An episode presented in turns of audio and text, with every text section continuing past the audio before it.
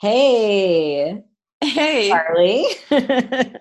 This is all very natural. I'm Cassie.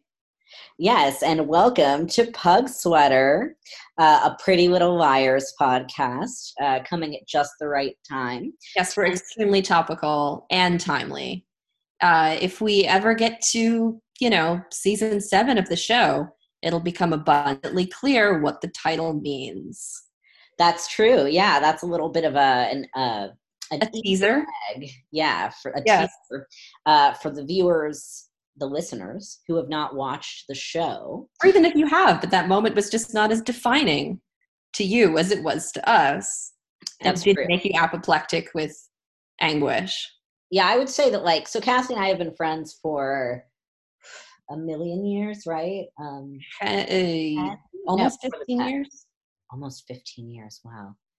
We went to college together. We met on the first day of pre-orientation. Literally, the first day we both made. Which is great. And I would say Pug Sweater is probably one of the most critical things in our relationship. The concept of the Pug Sweater, it just comes up a lot. Yeah, it's our own little inside joke. It's our own thing. So we want to share it with the world in these difficult times. We decided to share Pug Sweater with the world. We decided that it was high time that we use our creativity and our talents to make a podcast. Yeah. You're welcome. You're welcome, world. You're welcome. I introduced you to the show Pretty Little Liars. We'll often comment on each other's stuff and say you should watch this show. And sometimes listen. Yeah, I mean, I feel shows that you like are Buffy, of course. Yes. I mean, I tend to go darker than you do. True. I feel this is a good meet in the middle. Yeah, because it's creepy, but it's also campy. It's also stupid. Yes. But it's fun. And, for a little crossover in the first episode, we do get what's that actress's name? One plays Maya, and she was in Buffy. But yeah. Bianca Lawson. Great job. And Bianca Lawson, I think, was an adult in Buffy playing a teenager. And then, of course, an older adult playing a teenager in Pretty Little Liars. So really, that's the connecting force. Is Bianca Lawson's eternal beauty and agelessness. Exactly. Thank you, Bianca Lawson. I feel we're trying to find shows in common. And I wrote on Cassie's wall, about 8 years ago, Pretty Little Liars. It's a mix of the same three kinds of scenes. All right. But the girls are really pretty. And if you're only half paying attention, it can be really suspenseful. I feel like you would really enjoy this show just to observe how insanely they all dress. I would say they live up to that. Yes, you were correct. I think we're going to talk about some of our favorite outfits for sure. For sure. That's obviously super important to the show and to us. It's definitely a show where I love sort of the stark contrast behind in the darkest of times for the characters, they might just be wearing the most ridiculous of things, which is really wonderful. Yeah. Yeah. We will be able to talk about their funeral outfits. Right. In particular, because there are many, many funerals on this show. I'd say that I'd almost call that a spoiler, but it really isn't. It's not. You see this coming. And, the opening sequence, I believe, is a body in a coffin. And yep. We'll talk about the intro. We will talk about the intro. Yeah, absolutely. That is a very iconic intro for sure. It's amazing. So big shout out also to Autostraddle for their recaps. Oh yes, we definitely would not have gotten this far without them in that particular section of Pretty Little Liars fandom. That's been crucial. You, of course, are welcome to listen to our podcast, whether you are any sexuality of person. But I feel like we were both brought into this because of it having like a queer female as one of their leads. And it was like a really big deal in 2010. And lesbian websites like Autostraddle were right on it. And it's what we had, you know, at the time. Yeah. Kathy and I both went to a women's college that had a lot of queer people. So, yeah. And we were in college when this came out. So, yeah, I forget that that's not like everyone's experience. Not everyone, you know, goes to a queer college and has almost exclusively queer friends and works at a queer place. And all the time I'm like, of course, because we only know queer people, all of us. But that does seem to be how we operate. We, you know, like finds like. And I think the internet has always been a great place for queer people and other marginalized folks to form communities, you know. And I think Autostraddle and its now terrible predecessor, AfterEllen, were great at finding what lesbian and bisexual and queer media that we did have and bringing it to the forefront. But of course, for better or for worse, there's a lot of straight bullshit in this show. Oh my God, so much. I think. Yeah, the men in this show are almost exclusively terrible. Yes. Unfortunately. With a couple of notable and important exceptions. True. Yes. Yeah, I don't want to give it away, but there's one of the liar's love interests in particular that we will tolerate, even though he is a man. We like him. And then, I mean, we also both like men. You know, we're both bi. The men in this show. We don't hate men. Not just want them to, you know, to do better. Exactly. So, you know, we will have various rating systems. You know, we will always be telling you about who is being awful in what episode and to what extent. You know, so theoretically, there could be sort of an encyclopedia of our Pretty Little Liars opinions. And there will be, right? Oh, yes. Oh, for sure. There's going to be math and everything. I'm going to do math for this. And as humanities majors, I don't know how good we are at math, but I'm going to use a calculator. I'm going to, you know, I'm going to outsource it. So yeah, I'm looking at, you know, I feel like we're both green to this podcast thing, but we also, you know, we want a chance to hang out and talk about a show that we like, and also to sort of share that with you and build a community with you, the listener. Absolutely. Yeah, we've been best friends since college, and since graduation, we have literally seen each other twice, both in cities that neither of us live.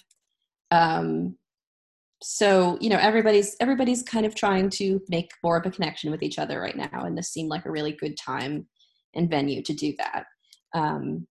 And we love this show, and we want to be clear that we mock with love. You're a fan of the show and you're like, these people clearly hate the show that I love. It's not true. We promise it's mocking affection. Or affectionate mocking, rather.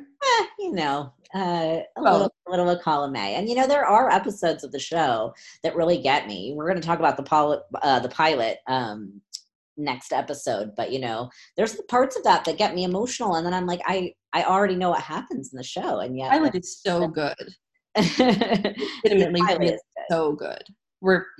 Part of the reason we're doing this little teaser episode to tell you what we're all about is because we just want to get to the pilot on the pilot episode, because there's so much to talk about, and we don't want to clog it up with whatever this is. Whatever this is. Welcome to whatever this is. That's our opening line. And then, yeah, I think as I was sort of saying, we don't want to spoil it. We do know what happens, although it's been a while and my aging brain doesn't necessarily remember everything. Also the twists and turns are just completely buck wild. I don't think a person could predict, you know, watching the pilot and remembering the season, the series finale. No one could see it. No one could draw the very complicated map between those locations without a lot of help. And then, you know, we also want to try to do the episodes in order and try to get them all and just, you know, pluck out all of the delicious goodness in everything. But we also... PLL, chocolatey goodness. Too bad we already named the podcast, you know, Pug Sweater. Chocolatey goodness. I don't know. Not much about food in this show, I feel like. It's kind of a... Unfortunately not, except for how they're always eating breakfast. That does seem to be a theme. I actually really like that observation, and I would definitely like to put a pin in that and talk about that because... Okay, so one of the things that I really that I noticed that I want to talk about is how much time everyone on this show has before school. Mm-hmm. They'll have a scene of a character like fully dressed and in full makeup, and then they'll be like, I'm going to meet Spencer at the brew. And I'm like, so you haven't even had breakfast yet. Wow. And they all meet there, have their coffee, run an errand, and then go to school. All in full daylight. When does school start? Yeah, everybody goes to school at 10 a.m. in Rosewood, I guess. I don't understand. How is this possible? That is really funny. Yeah, I mean... yeah. Also, Rosewood is a very strangely sized town. Like sometimes it's like a little, you know, tiny town, and sometimes it seems more like a city. Sometimes they do go to Philadelphia. Also, I think the math probably checks out where they are in high school for more than 4 years, given how many for sure there are. The timelines are completely. Who has any idea? So I think that's a fun journey to see. You know, I feel like rewatching a series and pointing out bad continuity is a special perfectionistic pleasure. So, that's just a podcaster's dream right there, to just take something somebody else made and poke holes in it. But you know, that's what want. That's what the people want. I would say that, you know, I really like the podcast, like, How Did This Get Made? And I feel like they often love the terrible things they review, and we definitely love this show, but at the same time, there are definitely going to be things where we speculate what was going on in the minds of Marlene King and the other people she was writing. And company. Although I hear the new show, so they're rebooting Pretty Little Liars. It's unexpected. Yeah, even though they just rebooted it with The Perfectionists, but this case, they're getting rid of all the main characters. And it's going to be called Pretty Little Liars Original Sin. Hot. Yeah, it does sound a little sexy. Very sexy stuff. Going to be on HBO Max. Even sexier stuff. Nothing makes you feel old like a show that ended like when you were an adult already getting rebooted again. To be fair, it was only 3 years ago. I mean, wow. Nonsense. That is really funny, actually. I guess there's just so much depth within the lives of pretty, dramatic, mysterious teenage girls. You know, there's a lot to say. There actually, there genuinely is, and that's something that we'll get to.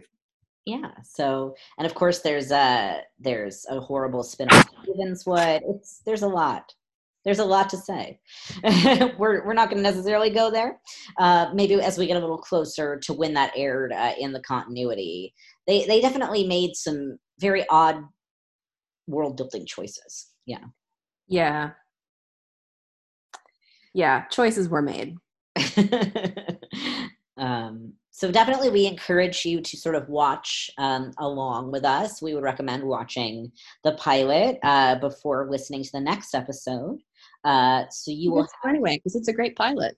It really is. It's high quality. It's on HBO Max, although I found it, deep in the seas of the internet. So you can find it there too. Extremely moral and legal means, which we all endorse. Exactly. I think they'll all be okay.